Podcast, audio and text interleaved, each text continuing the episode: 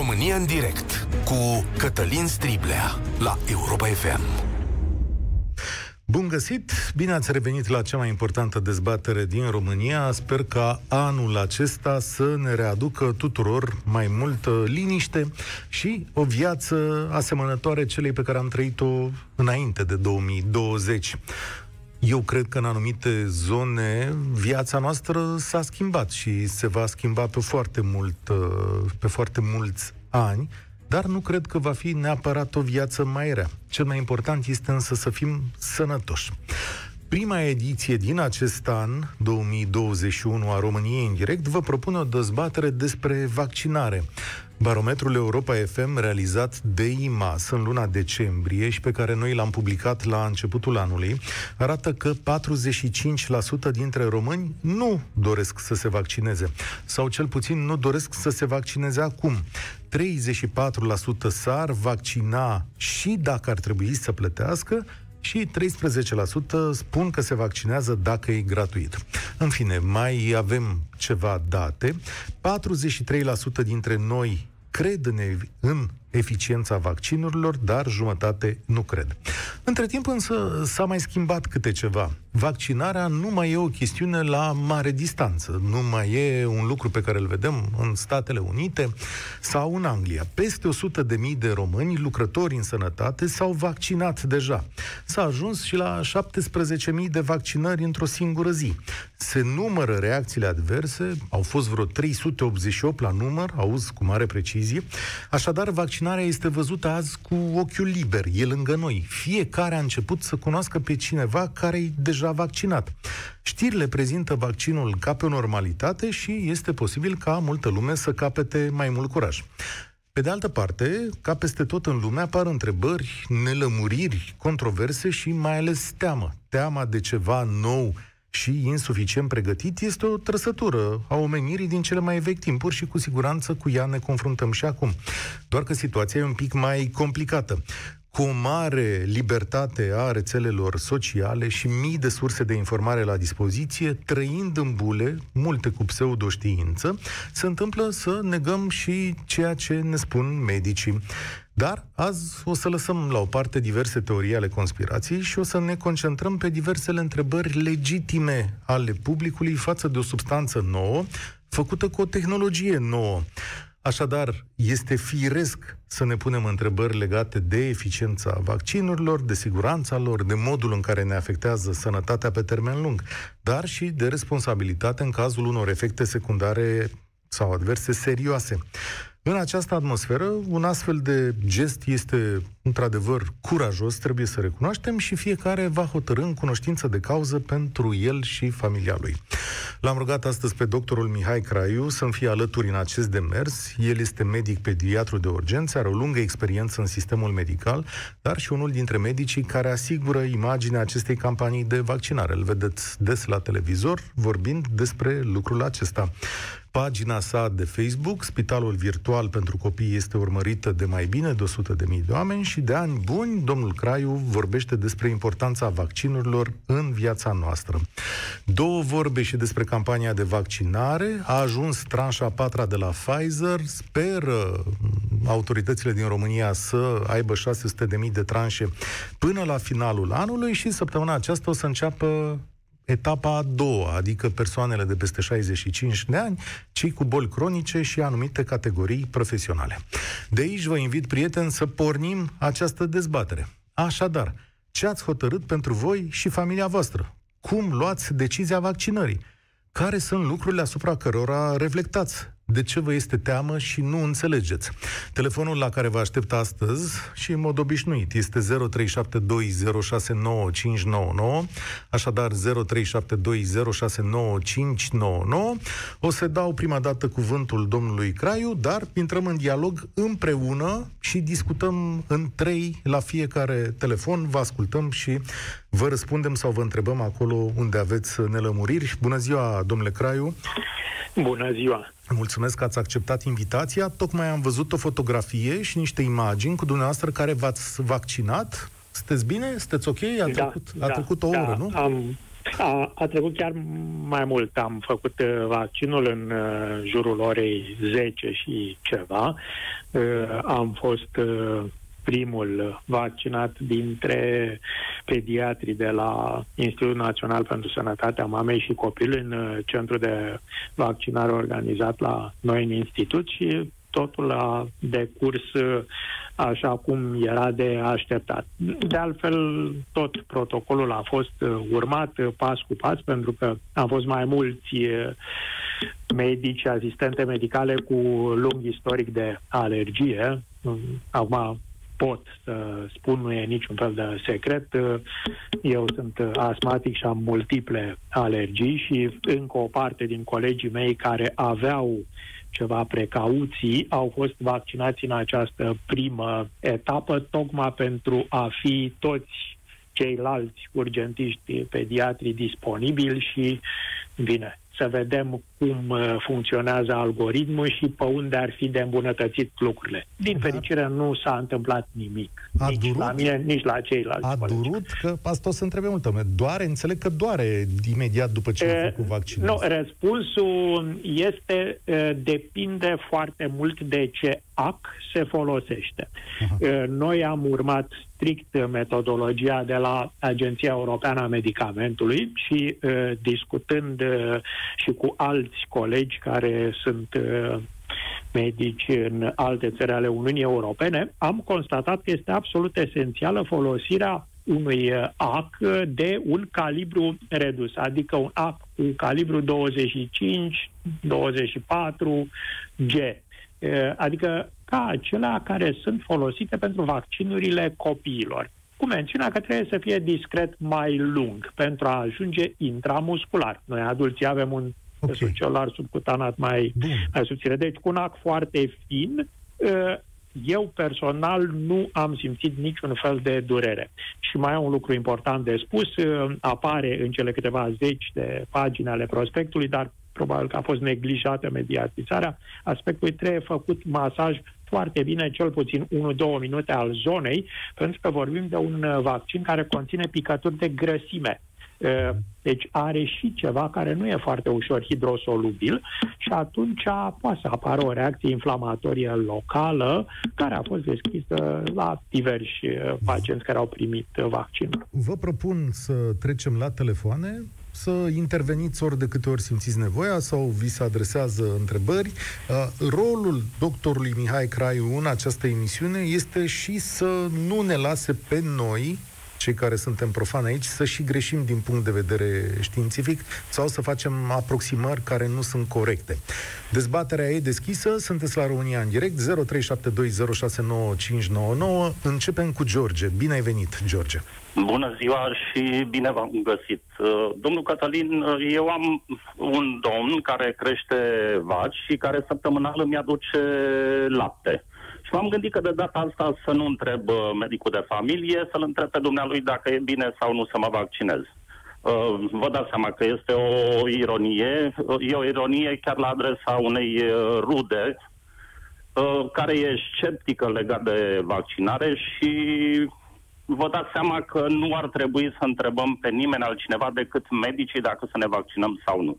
Ok, pe medicul de familie. Asta spune în sondajul Europa FM, barometrul Europa FM, asta spune majoritatea dintre dumneavoastră. Bun, George, dar cum v-ați format Eu, părerea? O să vă vaccinați? Categoric uh, m-aș fi vaccinat uh, de ieri, nu astăzi și nu mâine. Mm. Dar cum nu sunt într-o categorie de risc, uh, voi aștepta să-mi vină rândul, evident. Cum v-ați format părerea? Că de fapt asta e cel mai important. Domnul Cătălin, părerea este formată de mult timp. Uh, dezbaterea ar putea avea loc acum dacă ne facem acest vaccin, care e cu o tehnologie nouă, sau uh, așteptăm eventual un vaccin care să funcționeze pe tehnologia clasică, dar din câte știu, uh, toate vaccinurile anti-COVID sunt pe noua tehnologie. Da, cele două... Eu, nu, stați că aici... Da, aici, aici aș interveni eu un, un pic, dacă vă rog. permiteți. Cele două vaccinuri care au primit autorizare de la Agenția Europeană a Medicamentului sunt într-adevăr pe tehnologia de ARN mesager. Dar, din câte știți, a fost prezentat și de media, în Regatul Unit a primit autorizare de urgență și vaccinul de la grupul Oxford AstraZeneca, care este făcut pe tehnologia unui Clasică. vector viral Uh, deci un pic diferită. Și mai există vaccinuri autorizate în alte părți ale lumii. Voi da aici exemplu vaccinului uh, Gamalea produs în uh, Rusia și a celor două vaccinuri produse în coproducție sau direct în China, Sinopharm și CanSino, care sunt produse într-adevăr prin tehnologii cunoscute. Domnule Craiu, și uite că aici ai nuanța pe care o introduce George. Dacă dumneavoastră ați fi avut la dispoziție să alegeți între vaccinul cu tehnologie modernă și un vaccin cu tehnologie clasică, către ce v-ați fi îndreptat? Aș fi ales exact vaccinul pe care l-am făcut astăzi dimineață, adică un vaccin cu tehnologie ARN mesager. De ce? Cred că este foarte bine să le uh, spunem ascultătorilor noștri uh, un scenariu, o poveste de, de viață reală, ca să înțeleagă cum folosește uh, această nouă tehnologie în producerea vaccinurilor care au primit autorizație, pentru că uh, acest, acești termeni ultra științifici legați de imunologie s-ar putea să inducă, așa cum ziceați, o firească reacție de teamă ceea ce este nou sperie. Și dacă sperie, preferăm ceva care e mai vechi și, în fine, nu întotdeauna superior.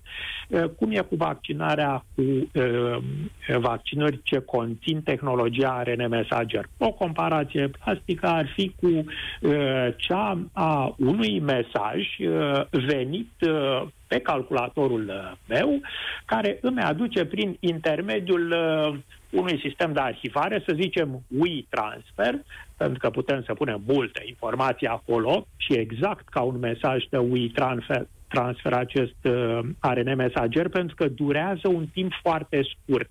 Durata cât există în interiorul organismului nostru mesajul pe care îl aduce vaccinul, se măsoară în ore și zeci de ore. Deci este un mesaj care este temporar el nu rămâne în corpul nostru, pentru că există o serie întreagă de uh, componente ale sistemului imun care degradează RNA-ul mesager. Deci nu trebuie să ne fie frică de el. E un mesaj temporar. A venit mesajul pe computerul meu și eu îl trimit la o imprimantă 3D imprimanta 3D sunt ribozomii mei din interiorul celulelor musculare ale locului unde am făcut injecția, respectiv la nivelul umărului, în deltoid, și aceste celule musculare folosesc ribozomii proprii, deci ai corpului nostru, pentru a sintetiza proteina S de la suprafața noului coronavirus. E ca și cum la imprimanta 3D printăm, uh, în fine, uh, mesajul uh, pe care l-am primit pe calea unei informații uh, virtuale. Deci, în uh, corpul nostru are loc un proces de sinteză pe care îl facem noi. Nu este folosită niciun fel de mașinărie exterioară, numai informația vine din exterior, dar corpul nostru, fibrele noastre musculare și ribozomii noștri Aici e motiv de mândrie pentru noi românii, pentru că ribozomii au fost descriși de George Emil Palade, care este singurul laureat de premiu Nobel uh, român. Și am putea așa și emoțional să spunem că are ceva legătură cu România această okay. tehnologie. Și ultimul lucru pe care vreau să-l spun este că tehnologia bazată pe ARN mesager nu e tocmai foarte nouă. Ea este folosită și a fost folosită la producerea unor vaccinuri destinate uh, prevenției maladiei Zika, cea care produce copii cu cap foarte mic și deficit neurologic grav, pentru gripă, pentru rabie, numai că n-au fost făcute la scara asta industrială cu milioane și milioane de, de vaccinuri. Okay. Deci Dați-mi... tehnologia există și mai veche, nu e foarte nouă. Rămânem în legătură cu Mihai Craiu și mergem mai departe cu telefoanele. Îi mulțumesc lui George, rândul lui Andrei să vorbească la România în direct. Salut, Andrei! Salut, Cătălin, salut pe domnul doctor. Eu mă voi vaccina, sunt extrem convins, abia aștept să se dea drumul și la populația generală. Uh, consider că fiecare trebuie să facă acest lucru. Nu am fi evoluat noi ca oameni fără, fără aceste vaccinuri care sunt în momentul acesta. Am prieteni care nu cred în vaccin, care nu cred în uh, această boală, dar nu-i bag în seamă. Eu consider că este de datoria fiecăruia. Ești ferm convins că toate lucrurile vor funcționa normal și... Uh... Nu, am temeri, dar uh, fiecare zi ne prezintă riscuri, atât riscuri interioare, în orice moment fiecare dintre noi poate face infarct, stop cardiac, poate face orice boală, dar de ce să nu tai un risc de pe, de pe această listă? De ce ți-e teamă? Poate unele efecte adverse, dar nu, nu asta nu mă împiedică să-mi fac vaccinul. Să oarecum, uh, din câte am înțeles, efectele adverse sunt minore și nu, nu, ai, nu, nu prezintă o preliște în, în calea vaccinării. Soția mea era puțin mai sceptică, dar când i-am spus că, domnule, dar noi oricum ne vaccinăm prin aprilie, mai, iunie, până atunci o să, o să avem tabloul complet cu riscurile care apar după vaccinare. Am mai prins curaj când îi așteaptă pe alții. Bănuiesc că asta e o metodă foarte bună. Da, Exact. Eu din acest motiv am și spus că din cauza asta eu chiar vreau să fiu printre primii din linia 3 care se, se vaccinează. Mulțumesc, Andrei. Spor la treabă. Hai să vedem ce spune Alina. Alina, bine ai venit la România în direct. Bună ziua, bine v-am găsit. Uh, eu sunt nehotărâtă. Uh, nu mă înțelegeți greșit, aș vrea să mă vaccinez uh, destul de tare. Problema este că am un puternic fond inflamator adică am o problemă la plămâni, este o boală inflamatorie care apare în special în plămâni, se numește sarcoidoză, mai am psoriazis, am probleme cu tiroida. Uh, în concluzie, uh, sunt un pic temătoare în legătură cu efectele pe care le-ar putea avea acest vaccin, în sensul că n-am făcut niciodată un vaccin antigripal normal, astfel încât nu știu cum aș reacționa îmi doresc să mă vaccinez și ar trebui să mă vaccinez având în vedere că vreau neapărat să mă întorc la școală, adică sunt profesoară și aș vrea să predau față în față, dar momentan sunt nehotărâtă. Și bănuiesc că multă e lumea așa. Alina, am să, am să te rog ca să asculți ceea ce spune doctorul Mihai Craiu, dar în felul următor. Aceasta nu este o consultație în direct pentru că nu cunoaște toate detaliile stării tare de sănătate și trebuie să da, vorbești mai mult mai mult. E un istoric mai complex. În mod evident trebuie să vorbești cu medicul de familie, dar întrebarea este uh, legitimă. Am vorbit. Aha. Și medicul de familie ce a spus? Medicul de familie a spus că momentan îmi recomandă prudență și să aștept. Aha. Dar medicul specialist, care este la Marius asta, încă nu mi-a dat un răspuns. Am înțeles. Uh, domnule Craiu, cum procedează oamenii care sunt, bănuiesc, zeci, sute de mii de astfel de situații, au boli cronice, a căror interacțiune cu acest vaccin nu este cunoscută? Da, acum o să vă încerc să vă răspund într-o notă întâi subiectivă. Eu sunt uh, astmatic și am o mulțime de alergii și uh, am stat să mă gândesc ce este mai periculos pentru mine din punct de vedere al bolii și ce este mai periculos pentru uh, cei cu care voi intra în legătură în calitate de membru al familiei sau de medic și am uh, ajuns la concluzia că, din punct de vedere al uh, riscurilor, uh, răul cel mai mic este, evident, vaccinarea. Uh, în uh, principiu, în a alege informat și, uh, așa cum a uh, făcut ascultatoarea noastră, trebuie întrebat medicul, în primul rând medicul specialist, cel de la clinica de pneumologie de la Marius Nasta, dar în același timp trebuie să ne uităm și în datele de literatură și să observăm că pacienții cu boli pulmonare severe, preexistente, în momentul în care au făcut maladia COVID, din păcate nu s-au simțit foarte bine, chiar deloc, aș spune. Adică există un subgrup de pacienți care se află la risc mai înalt de complicații pe care îi cunoaștem și au fost bine mediatizați, cei cu diabet, hipertensiune, obezitate extremă, cei cu patologie dominată de tromboze vasculare, dar și cei cu bolile pulmonare cronice. Așa că o încurajez pe ascultătoarea noastră să țină legătura cu pneumologul și uh, să vadă care este trendul de evoluție comunitară. Dacă vom merge pe, în fine, urmele populației britanice, care vedeți că în ultima săptămână e confruntată cu o problemă de sănătate publică majoră, cu răspândirea aceasta mult mai rapidă a tulpinii ce a suferit o nouă mutație, e posibil să trebuiască să reflectați serios asupra beneficiilor vaccinării.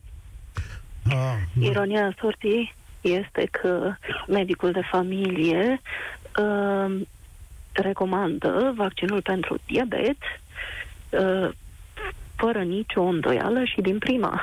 Însă aici trebuie să mă mai gândesc că având eu uh, probleme cu plămânii. Pe de altă parte, uh, la un pacient cu probleme autoimune, sistemul imunitar funcționează mai bine decât ar fi cazul. Asta este temerea mea, de fapt. Iar literatura, din nefericire, mă cam depășește. E un da, e, e prudent să așteptate să acumuleze datele pentru că Agenția Europeană a Medicamentului, la fel ca și FDA, a dat acest tip special de autorizare, care uh, este o autorizare uh, ca în cazul tuturor celorlalte medicamente novatoare, cum sunt cele oncologice, cum sunt uh, anticorpii monoclonali, cum sunt cele uh, reumatismale, biologice speciale, uh, adică în mod activ și foarte riguros sunt urmărite la nivelul uh, populațiilor acestora foarte mari potențiale efecte adverse. Deci, cu siguranță, la următorul update al aprobării uh, de folosință, o să apară o notă în plus. Va fi completat uh, așa numitul RCP, autorizarea de punere în practică destinată medicilor, iar medicii dumneavoastră o să poată să vă răspundă dacă s-au acumulat dovezi care pledează pentru prudență sau risc mare în cazul dumneavoastră sau din contră vin și aduc dovezi uh, populaționale de la sute de mii de cazuri de uh, siguranță a vaccinului. Deci cred că trebuie să mai așteptați un pic. Îți mulțumesc tare mulțumesc. mult, uh, Alina. Spor la treabă. Știința așa funcționează și atenție. Autoritățile europene, într-adevăr, au cerut producătorilor și celor care fac aceste vaccinuri să uh, contorizeze în continuare toate datele care le stau la dispoziție, astfel că pe măsură ce vaccinarea are loc, noi să știm din ce în ce mai multe. De alminter, Așa se și întâmplă în mod obișnuit cu orice medicament sau orice vaccin. Studiile duc mai departe, uneori și ani de zile, după ce acestea sunt date populației și sunt urmărite, adică nu sunt lăsate la voia întâmplării. Paul e la România în direct. Salutare, bine ai venit la noi. Alo? Ne auzim. Uh, bună ziua, Cătălin. Bună ziua, domnul doctor. Bună ziua. Uh, Paul mă numesc, uh, de la Bistrița. Uh, da, eu sunt, uh, am 50 de ani, sunt, o zic eu, complex sănătos, uh, nu am avut niciodată probleme de sănătate. Uh, mă aflu, cred, printre cei care uh, își doresc să se vaccineze. Singura mea problemă este, eu dețin și o licență de pilot. Uh, și nu știu exact reacțiile, vă dați seama, sunt în zbor, sunt în aer, uh, care ar putea fi și de asta mi-e oarecum uh, puțin frică. Păi Uite, la asta nu m-am gândit uh, niciodată. Adică, de ce? Dumneavoastră aveți contraindicații piloții la anumite medicamente, substanțe sau... Cum... Uh, asta e clar. La, deci, în, în, în jobul nostru sunt, sunt multe medicamente contraindicate sau uh, mai ales și, și vaccinuri care nu le, știi, nu le știm exact uh, efectele. Da. nu știu da, aici fac. aș încerca un, un răspuns. Există, într-adevăr, medicamente care sunt contraindicate și celor care șofează ca șoferi profesioniști pe drumurile publice, nu neapărat prin aer, cum ar fi medicamente sedative sau antihistaminice. Sunt recomandări foarte clare acolo unde e contraindicat și probabil că le știți foarte bine, cele care nu aveți voie să le folosiți. V-aș spune că din studiile clinice și din analiza primilor pacienți vaccinați, aici vorbim la nivel global de peste 10 milioane de persoane care au primit uh, vaccinuri împotriva maladiei COVID-19, uh, într-adevăr ar putea să existe o categorie de efecte adverse care să aibă legătură cu profesia dumneavoastră.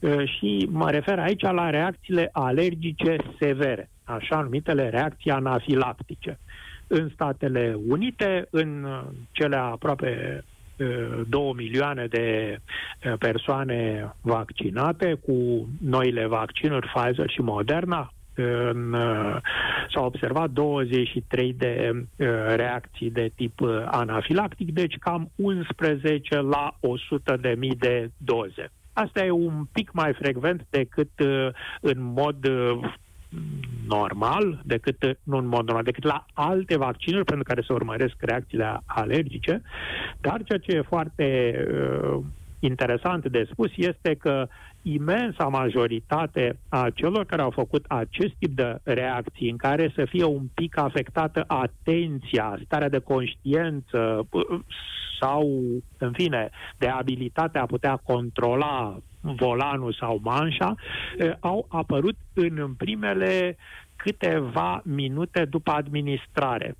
De aceea există și această prevedere ca pacienții alergici să trebuiască să stea sub supraveghere strictă 30 de minute, pentru că 90% din reacțiile acestea adverse grave au apărut în acest interval de timp. Deci dacă nu aveți istoric de alergie și nu vi se întâmplă nimic în primele câteva minute, zeci de minute după administrare, este absolut improbabil să faceți o afecțiune care să ducă la pierderea stării de conștiință. Asta spun datele actuale, dar evident, așa cum ziceam și uh, doamne care a întrebat înainte, există acest Safety Monitoring Plan uh, pe care l-a impus Agenția Europeană a Medicamentului pentru a observa în continuare posibile efecte adverse și e posibil să aflați prin mass media dacă apar altele neașteptate. Până Paul. acum nu pare a fi cazul. Paul, îți, îți mulțumesc tare mult pentru intervenție. Astăzi discutăm despre vaccinare. Ridicați nelămuririle și întrebările voastre în condițiile în care 45% din populația României spunea pentru barometrul Europa FM că nu dorește să se vaccineze. Să se vaccineze. 0372069599 este telefonul nostru. Claudia e pe fir acum. Bine ai venit, Claudia. Bună ziua tuturor! Ce Sunt hotărât? asistent medical. Nu, co- nu doar am hotărât, și chiar m-am vaccinat astăzi. Da, da. Însă trebuie să recunosc că am avut destul de multă teamă, în ciuda faptului că anual fac vaccinul antigripal și în ciuda faptului că am citit absolut tot, sau mă rog, aproape tot ce este pe piață. Însă recomand tuturor, în ciuda uh, temerilor uh, psihice și nu numai să se vaccineze. Întrebarea mea însă ar fi, bun, astăzi m-am vaccinat, urmează peste trei săptămâni rapelul. Vreau să le întreb pe domnul doctor când ar trebui însă refăcut vaccinul, pentru că mă gândesc că fiind uh, asemănător antigripalului, uh, îmi imaginam că ar trebui făcut anual sau uh, încă nu se știu date și încă nu s-au luat decizii în această privință, pentru că odată ce am trecut pragul, acum mă interesează deja partea de viitor. exact la câte luni trebuie să ne vaccinăm? Sau anual? Sau ce știm aici? Da. Da, e, e o întrebare foarte bună și evident că mulți dintre noi ne-am uh, pus-o înainte de a decide ce e de făcut. Um, trebuie spus că studiile de imunogenicitate, adică pe românește concentrația de anticorpi pe care îi obținem în sânge după ce am făcut cele două doze, uh, așa cum au uh, recomandat producătorii, este uh, aduc dovezi pe o durată de timp de, evident, limitată, pentru că asta întreabă cei mai mulți sceptici, dar de unde știm câți anticorpi o să avem uh, în timp dacă vaccinurile au fost uh, studiate pe voluntari uh, sănătoși numai de niște luni de zile. Trebuie spus că studiile de fază 1 pe un număr mic de voluntari sănătoși, exact pe asta s-au concentrat să dovedească că diversi pacienți cărora li se injectează vaccinul cu ARN mesager produc anticorpi și că această concentrație comparabilă cu cea pe care uh, o identificăm la pacienții care au avut boala. Ăsta este etalonul, cu media concentrației de la uh, pacienții care au trecut prin boală. E, și s-a observat la acești primi pacienți, deci cei din fază 1, uh, care au fost urmăriți pe mai mult de o jumătate de an, că scăderea concentrației de anticorpi sub nivelul de protecție nu se petrece în acest interval de șase luni. Deci ceea ce putem spune cu datele actuale este că vaccinul vaccinurile, cele două aprobate în Uniunea Europeană, pentru că amândouă au uh, aceeași durată de observație a uh, pacienților de fază 1, vor garanta cel puțin un an de acoperire uh, cu titluri corespunzătoare.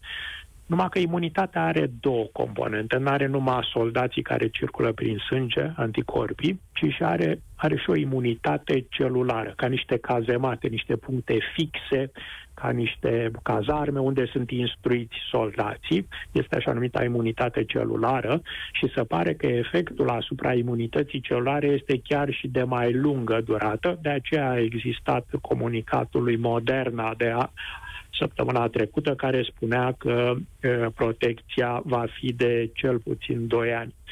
În ceea ce mă privește, ca medic și părinte și pediatru, sper ca în interiorul acestui interval estimat de 1-2 ani să poată să fie controlată transmiterea la nivel comunitar. Am adică eu... să fie atât de puține cazuri încât uh, să nu mai trebuiască să facem a doua am eu o curiozitate doză. aici, uh, îngăduie-mă secundă, Claudia. Deci dacă am făcut acum vaccinul Pfizer și peste un an trebuie să reluăm, mă rog, să facem din nou, cum se face și la antigripal, putem să facem alt vaccin? Adică la data respectivă să fie multe altele.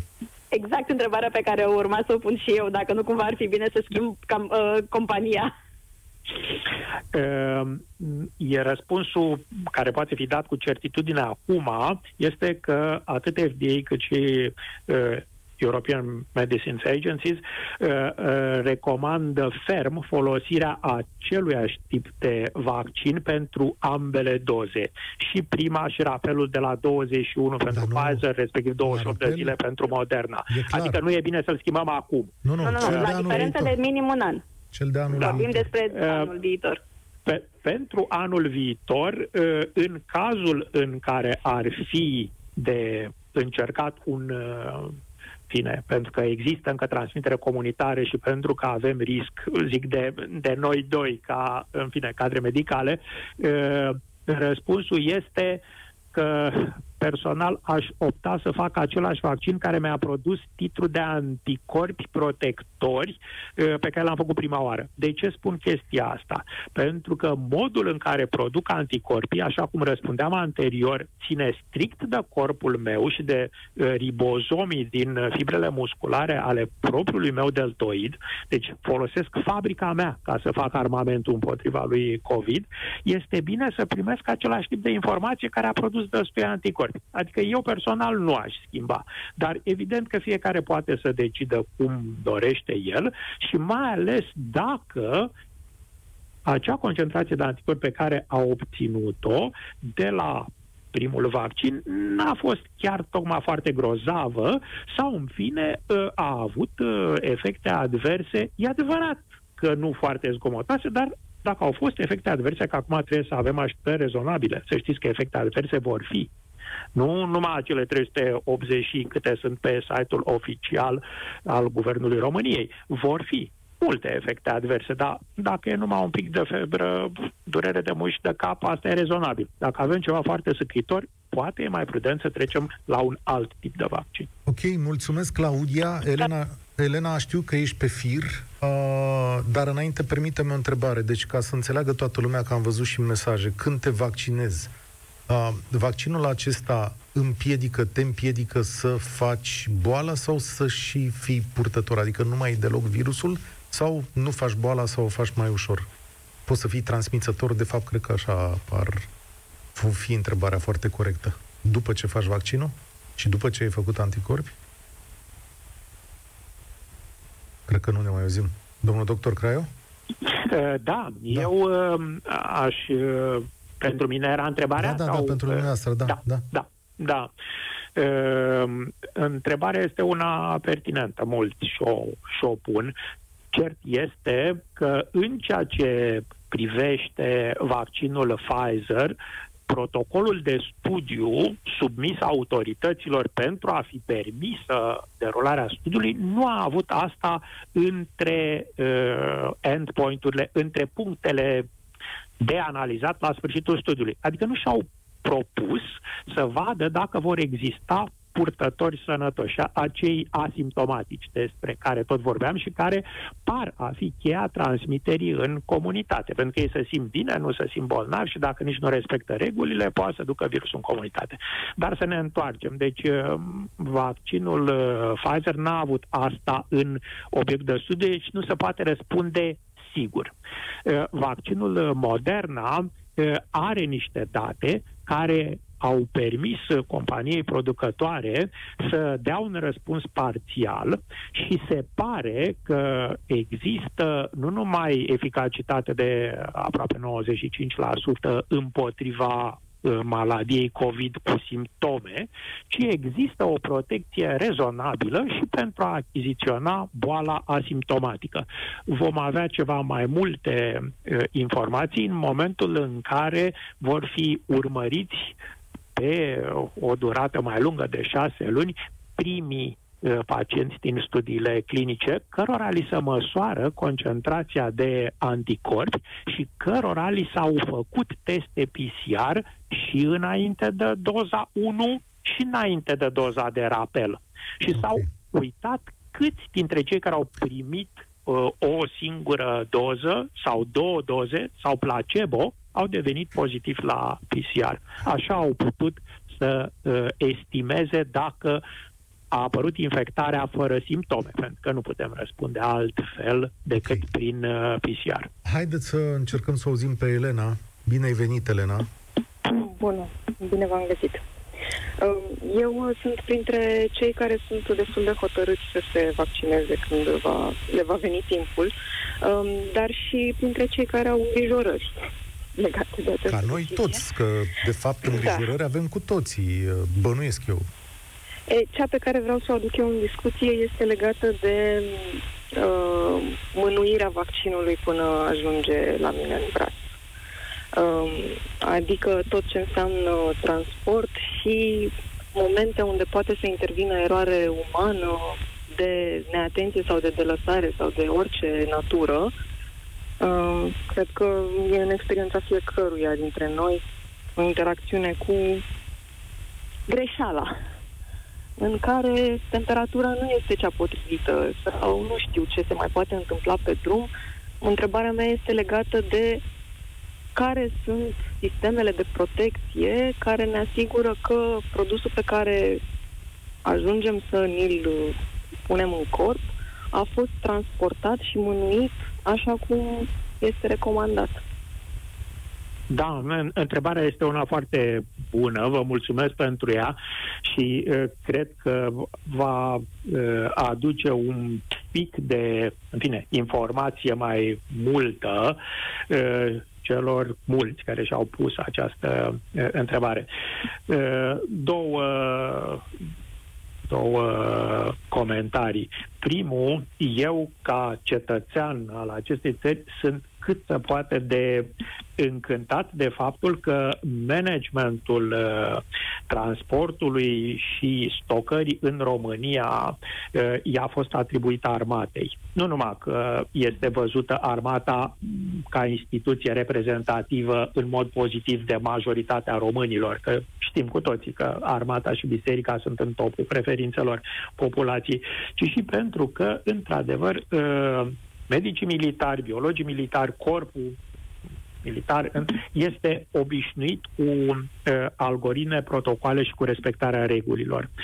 Ce știm de la Agenția Europeană a Medicamentului că toate transporturile sunt însoțite de așa numitul temp tracer sunt niște dispozitive electronice care se pun în uh, interiorul uh, cutiilor de carton care separă dozele de vaccin de zăpada carbonică din jur și aceste tracere de temperatură sunt uh, descărcate odată ajunse la uh, centrul de stocare de la Institutul Național Cantacuzino, unde armata primește și stochează uh, dozele de vaccin, zic aici în București, pentru că ele există centre mari de distribuție și în alte părți.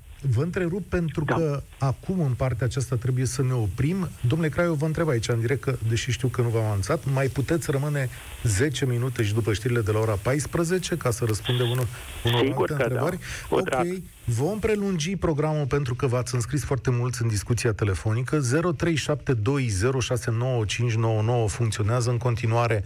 Dacă mai are cineva întrebări despre această chestiune, ne auzim după știrile de la ora 14 10 cu Iorgu Ianu și la România în direct.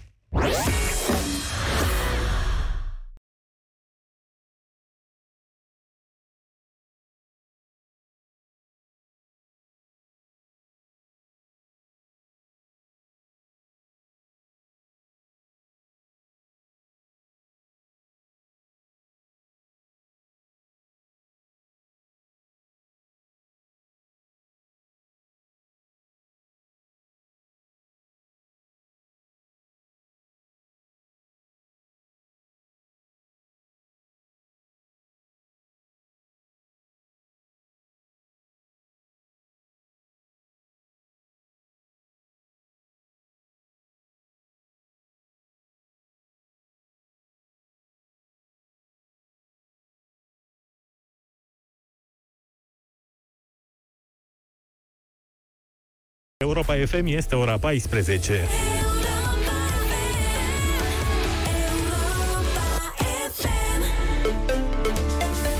Iorgu și ne aduce știrile Europa Bună ziua, bine v-am regăsit. Informare meteo de ninsori valabile până miercuri dimineață la ora 10. De la jumătatea săptămânii temperaturile scad și mai mult sub 0 grade dimineața și noaptea. Amănunte imediat la știri.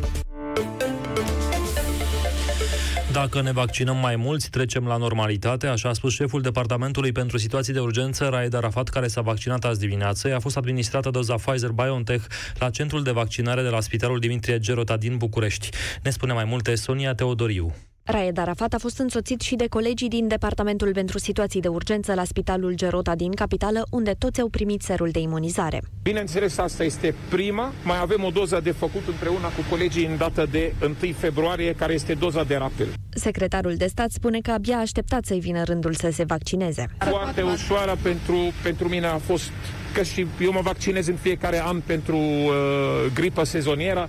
Pot să spun că nicio diferență din acest punct de vedere. Raed Arafat i-a îndemnat pe români să se informeze corect și să aibă încredere că vaccinul reprezintă singura speranță pentru a ne putea întoarce la o viață normală. Dacă totuși cât mai mult să-l facem, reușim poate cât mai repede să reajungem într-o situație cât mai aproape de normalitate. Deci îndemnul meu către toți este să nu asculte toate aceste știri uh, nefondate. În ceea ce privește modul în care se desfășoară campania de vaccinare în România, Raed Arafat spune că stăm bine comparativ cu alte țări europene. Informare meteo de ninsori valabilă până miercuri dimineață la ora 10 va continua să ningă mai ales în zonele montane, dar și în Oltenia, Muntenia și sudul Moldovei.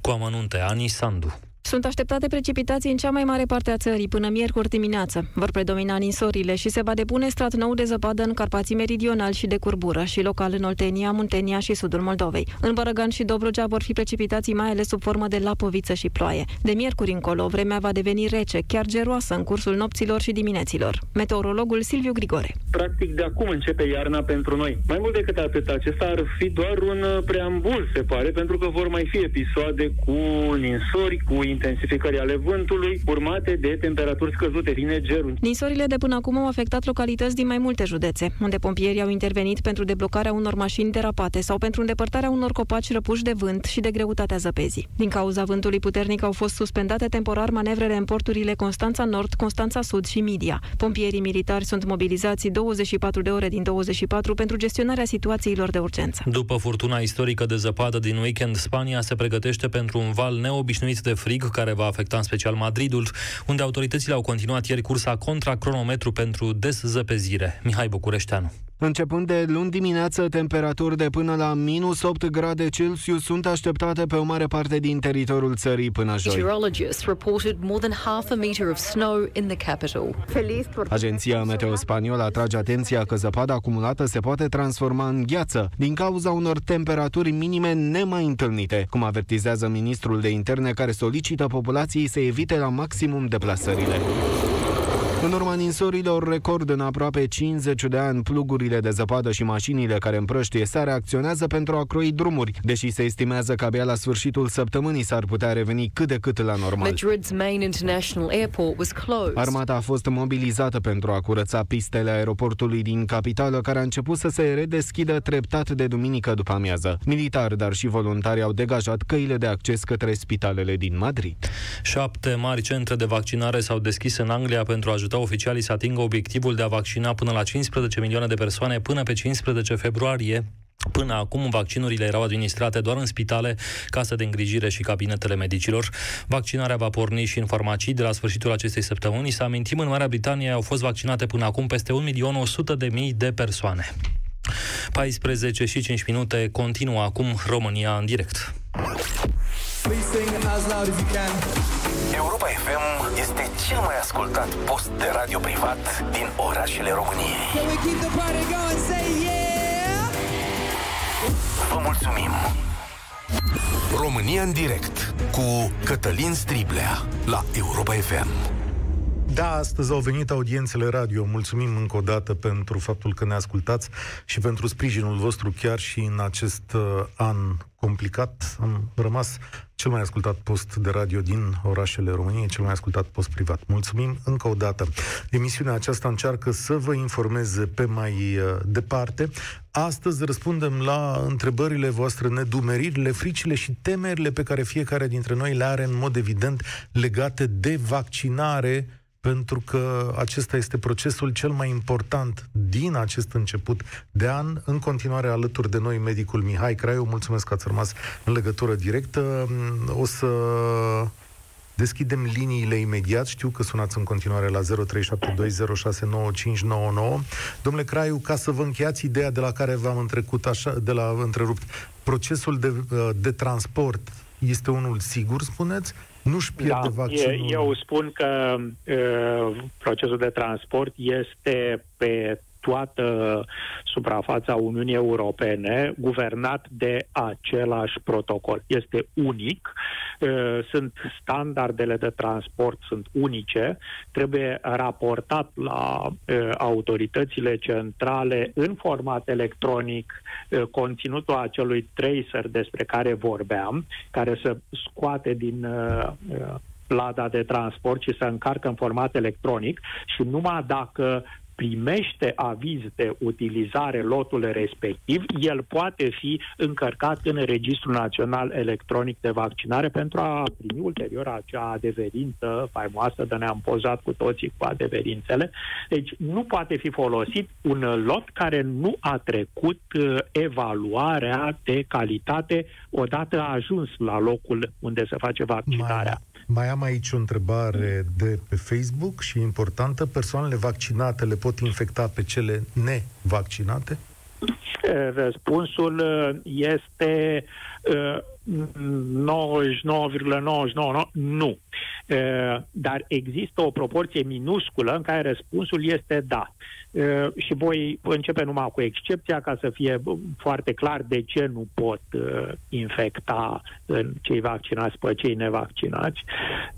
Excepția este în următorul scenariu. Persoanele care au fost infectate anterior zilei vaccinării, deci anterior obținerii unui titlu de anticorpi, pentru că numai după 10-12 zile de la prima doză apar anticorpi și ne scade uh, probabilitatea de a ne infecta. Asta o dovedește faimoasa curbă publicată de New England Journal of Medicine în care se vedea că lotul placebo uh, crește, bulinele roșii să tot duc în sus ca proporție de pacienți odată cu creșterea timpului, iar după ziua a 12-a, pacienții care au fost uh, vaccinați conform protocolului, deci înainte de a primi doza a doua, deja curbele devin divergente, devine aproape plată, nu mai apar noi cazuri de îmbolnăvire.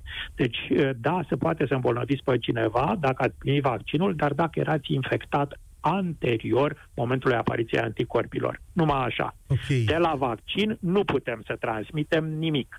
Și pot să vă răspund și de ce nu putem să transmitem, pentru că ARN-ul uh, mesager inclus în acele nanoparticule de grăsime, în uh, polietilen glicol, un fel de antigel, ca să glumim așa un pic, uh, se uh, dizolvă și pătrund numai în grăsimea și în fibrele musculare din regiunea deltoidului. El nu circulă ca să ajungă în mucoasa respiratorie și să regăsească în picăturile de salivă sau în aerul exhalat ca să putem să-l dăm și altora. Deci Haideți, el rămâne strict numai la locul de vaccinare. A, mai luăm câteva telefoane la România în direct. Ovidiu, bine ai venit la România în direct, te ascult. Uh, bună ziua, uh, uh, mă auziți? Te ascultăm. Da, bună ziua. Uh, sunt medic primar alergolog, proastă doctor în științe medicale de anul trecut. Sunt posesorul unei boli autoimune tiroidiene, tiroidită autoimună Hashimoto și m-am vaccinat vineri dimineață la Institutul Balș și în București. Am considerat că riscurile pe care poate să mi le dea infecția SARS-CoV-2, inclusiv pe sistemul meu imun, un pic în exces, sunt incomparabil mai mari decât eventuale efecte secundare ale vaccinării, în afară de o dutere la, la locul de injectare. Eu nu, nu, nu am avut nimic și îl, cum spuneam cu doamna, cum discutam cu doamna asistentă de la Matei Pas când a făcut vaccinul, îl așteptam amândoi din martie 2020 vaccinul. Mm-hmm. Asta vi l-ați făcut, uh, să zic, cu prioritate pentru că deja aveți o boală și vă era mai teamă să, mă rog, să nu dați de, de COVID, cum, cum s-ar spune. Sau calculate cele două riscuri sunt mai mari dacă vă îmbolnăveți. Da, deci eu, eu am calculat din ce am citit în literatură și am văzut cazuri de specialitate, am considerat că boala mea a autoimună, deși o boală ușoară, în urmă, uh, și motul nu este o boală cu potențial letal, dar am considerat că, risc, că modificările pe care pot le dea virusul pe boala mea autoimună sunt mult mai potențial mai severe decât uh, efectele secundare ale vaccinului. Eu am, am toată încrederea și în vaccin, nu neapărat în firma Pfizer și Moderna și în, în toate aceste tehnologii, și cred că suntem norocoși că avem uh, acest vaccin. Eu am fost și primul din clinică care m-am vaccinat, toți colegii m-au așteptat să vadă cum sunt. Eu sunt ok și colegii care s-au vaccinat sunt toți ok până acum. Eu nu eu l-am, l-am, îl fac, l-am dar pacienții tăi, care... dar pacienții tăi, Ovidiu, ce spun? Uh, acum ce să zic, că la mine în cabinet, datorită specificului specialității, am avut mai mulți pacienți care m-au sunat uh, în, uh, în ultimele săptămâni, după ce au fost cele două reacții în Anglia. Uh, eu am considerat personal că, uh, uh, cum să zic, comunicarea nu a fost foarte bună legată de cele două cazuri. Academia Europeană de Specialitate de Alergologie a, a, a publicat mai multe documente Uh, le, le puteți găsi pe site-ul lor. Sunt documente oficiale a, asumate de un număr de somități uh, din a, alergologia europeană și au girul Academiei. Uh, cele două cazuri din Anglia, cel mai probabil sunt date de o alergie la polietilenglicol, un conservant folosit în, în mai multe produse și uh, întâlnit și în multe zone medicale. Cele două cadre me- medicale aveau o alergie preexistentă la polietilenglicol, și recomandările Academiei și ale FDA-ului sunt de a se evita vaccinarea pacienților cunoscuți cu alergii la una din componentele vaccinului. Nu sunt alte contraindicații, nici pentru alergia la alimente, nici pentru cea la polenuri, nici inclusiv cea la uh, medicamente. Anticorpii la un pacient alergic sunt strict față de o structură. Dacă tu nu ai anticorpi uh, față de una din componentele vaccinului, tu n-ai cum să fii alergic la el. Îți mulțumesc tare mult, uh, Ovidiu, spor la treabă, așadar medic uh, vaccinat. Uite, pentru că domnul Craiu este medic pediatru, mai e o întrebare. Se pot vaccina și femeile însărcinate? Uh, răspunsul este, uh, depinde foarte mult de locul unde profesează și care este riscul uh, comunitar. Există un update foarte, foarte recent de la CDC care spune că pentru femeile însărcinate care sunt cadre medicale, mai ales care sunt însărcinate în ultimul trimestru, deci unde copilul este în totalitate dezvoltat și nu se mai pune problema de mutageneză sau de apariția unor probleme malformative ale uh, fătului. De altfel pot să vă spun că există uh, poze uh, FDA a postat uh, prima uh, persoană însărcinată din Statele Unite în 30 de săptămâni, 30 ceva de săptămâni, deci aproape de termen, care este medic rezident de medicină de familie. Deci există în momentul ăsta câteva sute de persoane însărcinate în afara studiilor clinice care au fost vaccinate, dar încă o dată recomandarea tuturor autorităților este de prudență, nu este uh, recomandată vaccinarea la începutul uh, sarcinii și contează foarte mult care este riscul profesional. Deci dacă riscul e mare, dacă e medic, dacă e cadru didactic, dacă stă într-un loc de îngrijire a bătrânilor și are sarcină la sfârșitul ei, ar fi prudent să se vaccineze. Și aș completa și cu uh, femeile care alăptează. Uh, aici există recomandări și europene. Uh, autoritățile de sănătate publică britanice uh, recomandă uh, de asemenea să nu fie refuzate doamnele care alăptează un copil, plecând de la două argumente. Primul, că să știe că în cadrul maladiei COVID boală, deci când ne confruntăm cu virusul întreg, el nu se regăsește în laptele matern în niște uh, doze care să îmbolnăvească copilul, n-a fost descrisă nicio îmbolnăvire prin laptele matern și al doilea lucru, deci nu se va întâmpla nici cu vaccinul să treacă prin laptele matern și al doilea un copil care este în apropierea atât de intimă a mamei sale, deci pus la sân, dacă mama se îmbolnăvește de maladia COVID-19, aproape sigur va fi infectat și copilul. De aceea este prudent, încă o dată, dacă riscul profesional e mare și dacă femeia respectivă nu poate să stea numai acasă cu copilul, să, să urmeze, uh, în fine, să gândească că ar putea să urmeze planul de vaccinare. Haideți să auzim pe Raluca. Bine ai venit! Raluca? Bă, salut! Uh, am o conexiune mai proastă astăzi și uh, sper că mă Se aude bine, se aude bine. Uh, în primul rând, mulțumit domnului doctor pentru că vine și uh, răspunde la atât de multe întrebări articulate. Uh, pentru mine situația e oarecum limpede. Dacă ar fi să aleg să mă lovească o pietricică sau un bolovan, o să aleg întotdeauna să mă lovească pietricica, așa pritez vaccinarea. Um, întrebarea mea pentru astăzi este în mod normal, noi ar trebui să ne luăm informațiile de la medicii de familie. Ce facem când medicii de familie ridică din numeri și spun uh, reveniți cu un telefon în mai? Uh, da, uh, din, din păcate, uh, răspunsul la acesta nu este imputabil numai colegilor mei medici de familie, sau aș zice că e în foarte mică măsură imputabil lor. De ce spun chestia asta? Pentru că, din păcate, platforma electronică pe care trebuie să ne încărcăm pentru a obține o programare, așa cum am făcut și noi, tot corpul medical, la noi instituția ne-a trecut în, uh, fine, în platforma națională electronică de registru de vaccinare și a fost mult mai simplu, dar uh, medicii de familie, care gândiți-vă că au o listă de um, niște mii de persoane, dintre care um, cel puțin 60% ar trebui să ajungă să fie vaccinați pentru a putea fi bine controlată uh, pandemia la nivelul comunității respective, vă dați seama cam ce au de făcut dacă platforma va fi la fel de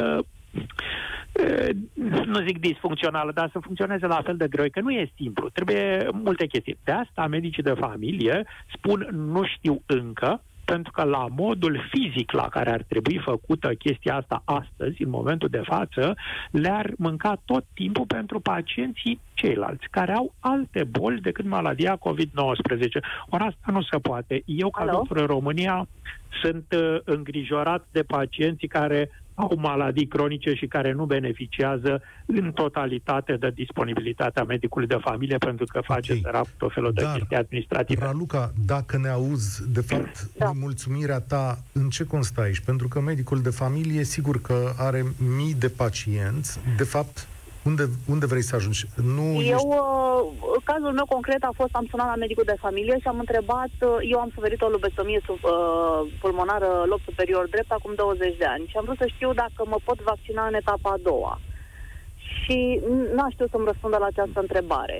Uh, da, răspunsul este da. nu sunt vă, vă puteți vaccina în etapa a doua pentru că aveți reducere de capacitate pulmonară, aveți force battle capacity și, în fine, valori de spirometrie care obiectivează această restricție și vă calificați la pacienții care ar putea să beneficieze mai repede de vaccin. Numai că, din păcate, pentru a primi vaccinul trebuie să accesați portalul respectiv și să faceți probabil dumneavoastră eforturile de a introduce toate datele, pentru că, așa cum vă spuneam, medicii de familie, dacă nu se schimbă regula jocului, nu o să aibă timp să probabil facă... Asta este. Nu, Asta nu, este, nu spun însă... pe nimeni, dar spun că e, e ușor uh, time consuming. Da, mulțumesc da, tare. E, e normal să fie așa. Să știți că eu am încercat să fac uh, programarea online, dar nu se poate face decât pentru poate, etapa da. întâi. Am încercat și eu să fac uh, același lucru, dar nu se poate. Raluca, mulțumesc uh, tare mult pentru întrebare. Uh, imediat, Cătălin, o să adresezi și tu întrebarea ta uh, sau punctul tău de vedere, dar, domnule Craiu, sunt tulpinile astea noi care au apărut și în Statele Unite, Anglia, Africa de Sud și avem una și în România, mă rog, aia Uh, depistată un caz, probabil or fi mai multe. Vaccinul sau vaccinurile, asta două noi, uh, sunt folositoare și în cazul acestei noi tulpini? Răspunsul pe care l-au dat uh, chiar autoritățile de reglementare americane și, în fine, producătorii este că da. Și am să vă spun de ce. Anticorpii pe care îi uh, produce organismul nostru, încă o dată, la cele două vaccinuri autorizate cu tehnologie ARN mesager, corpul nostru, fibrele noastre musculare, ribozomii noștri, produc niște anticorpi împotriva proteinei S, aceea țepușă, cum este coaja unei castane care are țepi, așa arată virusul. Deci noi producem niște anticorpi care se fixează undeva pe acești țepi, numai că nu se fixează într-un singur loc. De aceea, chiar dacă se schimbă forma țepușei, să zicem că se va termina cu un butonaș sau va avea o formă despicată sau o să aibă o serie de excrescențe pe țeapă. E, întrucât există un răspuns policlonal, adică de fixare în N locuri diferite pe țepușă, chiar dacă a suferit o mutație într-un anumit loc, celelalte locuri de andocare, de fixare, vor putea fi folosite de anticorpii produși de aceste vaccinuri. De aceea, atât Pfizer cât și Moderna au zis și au dovedit folosind seruri de la pacienții care au fost vaccinați anterior în uh, studiile clinice, uh, s-a observat că în culturile de celule ele pot bloca uh, coronavirusul acesta, faimosul B11.7. Cătălin, tu închei astăzi România în direct, bine ai venit! Bună ziua, bună ziua domnul doctor, bună ziua domnul Striper. Uh, așa, întrebarea mea era vis-a-vis de alegerea producătorului vaccinului. Pentru că aveam un pic de frică că vaccinul Pfizer este greu de transportat. Parțial, domnul doctor Craiu mi-a răspuns mai devreme, explicând uh, în condiții se face transportul cu acel tracer care transmite informații despre uh, vaccin, dacă este ok. Despre dacă temperatură, este... da, în special. Exact. Uh, totuși, domnul doctor, de ce aș alege Pfizer? De ce n-aș aștepta să apară în țară și vaccinul Moderna sau uh, Oxford AstraZeneca? Adică există percepția asta la mulți prieteni de-ai mei că totuși temperatura asta foarte, foarte scăzută este, este greu de ținut, condițiile sunt mult mai dificile și atunci posibilitatea ca vaccinul să fie alterat sau este mai mare. Foarte interesant, da. Deci... Da, e, e o îngrijorare legitimă, e absolut legitimă și mm, vă dau dreptate în totalitate și eu am avut această emoție în momentul în care am văzut uh, primele date submise când a fost uh, trimis protocolul pentru avizare, când au început studiile uh, pe oameni de fază 1, uh, dar în momentul în care am aflat că managementul transportului și stocării va fi făcut în România conform unui protocol european unic și va fi manageriat de armată ca instituție, m-am liniștit. Uh, asta unul. Și al doilea, până când va fi de vaccinat populația generală, adică în etapa a treia, cu siguranță o să puteți să alegeți și unul din uh, celelalte tipuri de vaccinuri, pentru că ați văzut că Agenția Europeană a Medicamentului a aprobat uh, și vaccinul Moderna, iar uh, Agenția Britanică de Medicamente a aprobat și vaccinul uh, AstraZeneca. În uh, o să existe uh, foarte probabil uh, finalizate studiile și pentru Johnson Johnson și Novavax până când, care avem Uniunea Europeană a contractat și cu aceștia vaccinuri, până când să fie vaccinată populația generală, probabil că vor exista alternative dacă vă este foarte, foarte, foarte teamă. Da. Uh, ce scuze, domnul doctor, o ultimă precizare aș fi dorit să, sau o întrebare. Uh, Totuși, nu vi s-a părut uh, diferență destul de mare între cele două vaccinuri, adică uh, Pfizer la minus 75, minus 80 și Moderna mult, mult mai uh, ridicată temperatura, pe care da, e, o... Diferența este uh, atât de mare uh, pentru că tehnica de împachetare a mesajului, RNA-ul mesager, este diferită. Imaginați-vă că avem uh, un litru de lapte pus într-o cană și avem același litru de lapte care a fost trecut pe UHT, pe o folie încălzită și după aceea împachetat în vid și iradiat cu raze ultraviolete. Unul să crește a doua zi dacă e cald, celălalt poate să stea pe raft la supermarket niște săptămâni sau luni, cât are termen de valabilitate. Întrucât tehnica de împachetare în nanoparticulele de grăsime este diferită și pentru că cei de la Pfizer au folosit prima tehnică ce era disponibilă la momentul respectiv, au ajuns în situația de a trebui să respecte această precauție pentru a nu să destabiliza RN-ul mesager, adică transportorul de informație.